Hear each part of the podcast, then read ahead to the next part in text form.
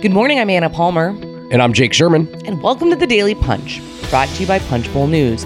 It's Tuesday, July 6th, 2021. Let's get into the mix. Here are your Washington headlines of the day. Number one, it's been six months since the attack on the Capitol. We've got where things stand. Number two, the Problem Solvers Caucus is backing the bipartisan Senate infrastructure deal. And number three, new details from the Canvass, our anonymous poll of senior Capitol Hill aides. All right, Jake, let's get to the number one story of the day. It's going to dominate the entire news cycle. It has been six months to the day since the attack on the Capitol. And why don't we just start with like where things actually stand because it's pretty stark up on Capitol Hill. Yeah, you know, it's uh, since we have this late start time this weekend. I, have been watching a little bit of television this morning, and I've already seen CNN uh, uh, exploring this this kind of this uh, uh, anniversary, so to speak, the six month anniversary of the of the attacks. Um, and you're right. I think it's going to it's going to be all over the news, and, and it's especially timely. I mean, so a few things that were that jumped out to me this morning. Number one, you know, uh, I saw the Capitol Police.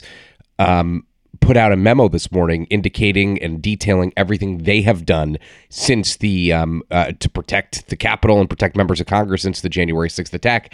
And this jumped out to me as a longtime watcher of Congress. I'm sure you have felt the same. Is that Capitol Police is opening regional field offices around the country, starting off in California and Florida, where they obviously have, I think that would be a combined 75 or so members, or roughly, um, uh, to investigate threats for uh, uh, against members of Congress. That is really new and really interesting, don't you think?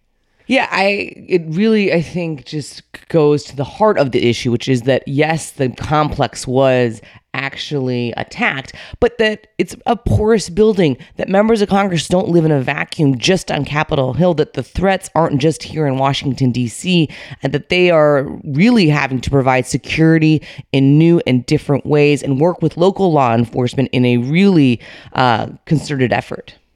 Yeah. So here's some, other just uh, interesting items that that we came across that we thought about since January 6th. There's still mags outside of the house the house doors. I mean, people still feel like and Nancy Pelosi was asked the other day whether she's going to consider taking the mags down um, or what would make her consider taking the mags down. I don't remember how the question was phrased, and she basically said, "No, I'm not taking them down," which which was it's her, uh, it's her prerogative, you yeah, know. And I is. feel like as yeah, I'm and sure as as we know also in the in the item that like there was so much distrust between Republicans and Democrats, and some Democrats even believe that Republicans truly threaten their physical safety. That's right, uh, and and that's not going to go away, uh, and that hasn't gone away yet.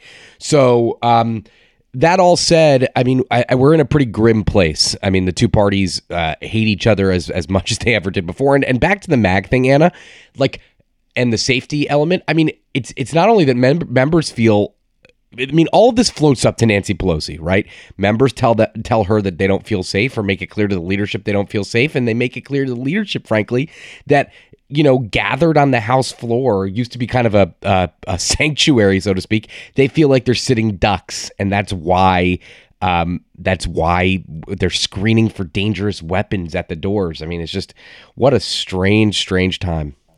Yeah, absolutely. And I think important to just note, obviously, that the investigation uh, into the attacks was delayed for quite a while, but the House finally created its select committee last week that Bennie Thompson, the Democrat from Mississippi, is going to run.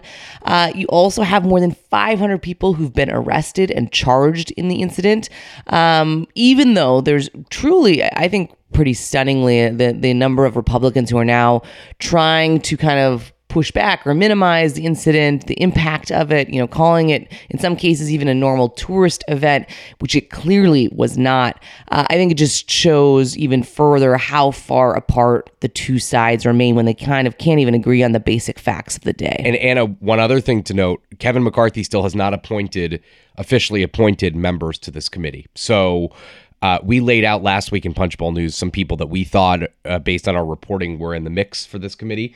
Um, but you know he's not jumping kind of at the opportunity to, to, to nominate people. All right, let's go to the number two story of the day. It is a hot infrastructure summer. The problem solvers endorsed the bipartisan Senate bill. I think it means a little bit, but it doesn't really change the dynamics, right? Uh, That's right. I mean, it, it's interesting. Fifty-eight members of the free of the not the Freedom Caucus of the Problem Solvers Caucus. Man, if the Freedom Caucus had fifty-eight members, that would be something. Um, and uh, evenly split between Republicans and Democrats.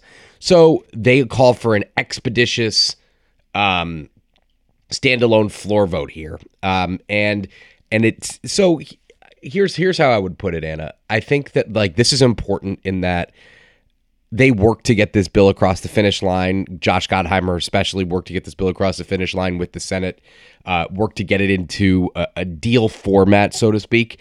Um, but this isn't going to come come on the floor as a standalone. We don't think so. The idea that it's uh, that they've endorsed it is just a little bit. It, it, nothing happens in a vacuum, and this endorsement is in a vacuum. Is how I would put it. All right, let's go to the number three story of the morning the Canvass, which is our regular poll. Uh, it's anonymous of senior Capitol Hill aides, unlike anything that anybody else is doing. And we are always very interested in the results that come out of it. It's a joint project with the Locust Street Group. Um, we put a couple nuggets in yesterday's morning edition, and for our premium subscribers, they are going to get a real deep dive later this week on all of the results. But a few interesting nuggets, which I think going to this infrastructure um, discussion we were just having, 40% of senior aides we polled said that they that only a hard infrastructure bill will pass and the American Families Plan and the full American Jobs Plan will be left by the wayside.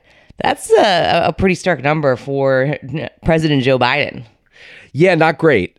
not great when you consider everything kind of, um, you know, the idea that that they both need to kind of pass in concert and and roll together in concert.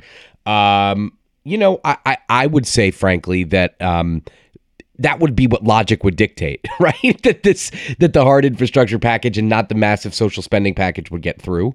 Um, uh, I mean, I think they're going to obviously try really hard to get the social spending package through, but uh, very, it's very, it, to me, it seems quite difficult. So, um, but interesting to have people say that, right? Interesting to hear people say that. Yeah, absolutely. We also had 36% of staffers say there's a 50 50 chance that criminal justice reform, reform passes. 34% saying it's likely, 28% say it's unlikely. I mean, it just shows you, I think, in real uh, in a real way how divided people are on this. And I think we've been talking about criminal justice reform. They've come to some sort of a framework deal. We don't see any of the details yet. You had Senator Scott saying, you know, we needed to make real progress by the end of June. We're obviously now into July. The schedule gets very difficult, even though it is one of those issues where you really have serious people in the room trying to come together. Yeah, still still quite difficult. Um, you know, still really hard. Um, and uh, I, you know, I would, I would, you know, I'd quibble a tiny bit with the with the number just if I were if I were giving it assigning it a percentage. If we asked you for your anonymous survey, if they, if they asked me, I'd say I'd put it closer to 55 60% although or maybe maybe not. Maybe i'd say 50 55 60% that they'll get a deal maybe not that it'll pass. Um, but uh, certainly interesting uh, to get these people's view uh, kind of in an off the record sense all right, with that, thanks so much for listening. Please leave us a rating and review. You can also subscribe to Punchbowl News at punchbowl.news. Have a great day and stay safe.